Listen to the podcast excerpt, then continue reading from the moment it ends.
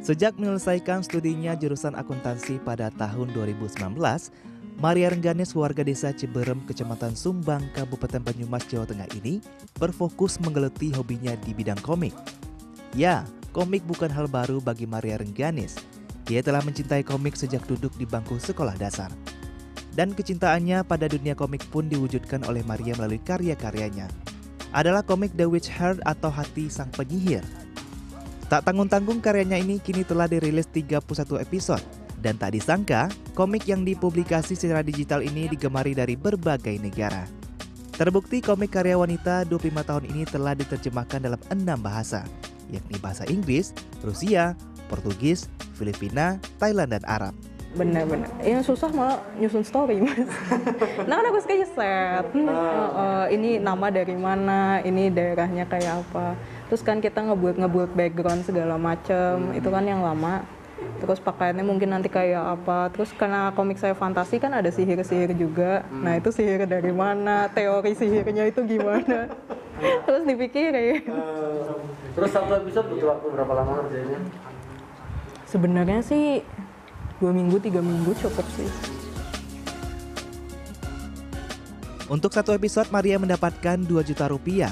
Semakin banyak yang mengakses maka penghasilannya semakin banyak. Keberhasilan Maria Rengganis membuat komik mendorong semangat para penggemar komik di Banyumas untuk turut berkarya. Dalam asuhan Maria, sekitar 20 orang penggemar komik yang tergabung dalam komunitas komik di Banyumas ini akhirnya berhasil membuat komik tentang sejarah dan legenda tentang berdirinya Kabupaten Banyumas. Salah satunya hasil karya dari komunitas komik adalah Babat Banyumas.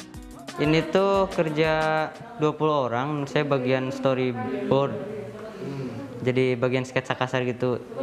Pada awalnya tuh saya bingung gitu cara kerjasama tuh gimana. Soalnya dulu buat komik dari cerita sampai terakhir itu sampai finishing saya sendiri gitu. Dan ini harus kerjasama dengan orang lain gitu. Jadi saya ngikut aja. Kalau paling susah itu kadang saya kalau misal gambar satu karakter terus ke karakter lainnya agak menyamakannya mukanya, ekspresinya gitu sedikit harus ini. Menurut Maria, geliat industri kreatif komik memiliki prospek pasar yang luas, tidak hanya di Indonesia tetapi hingga ke luar negeri. Perkembangan teknologi informasi dan digital membuat proses produksi dan distribusi lebih mudah.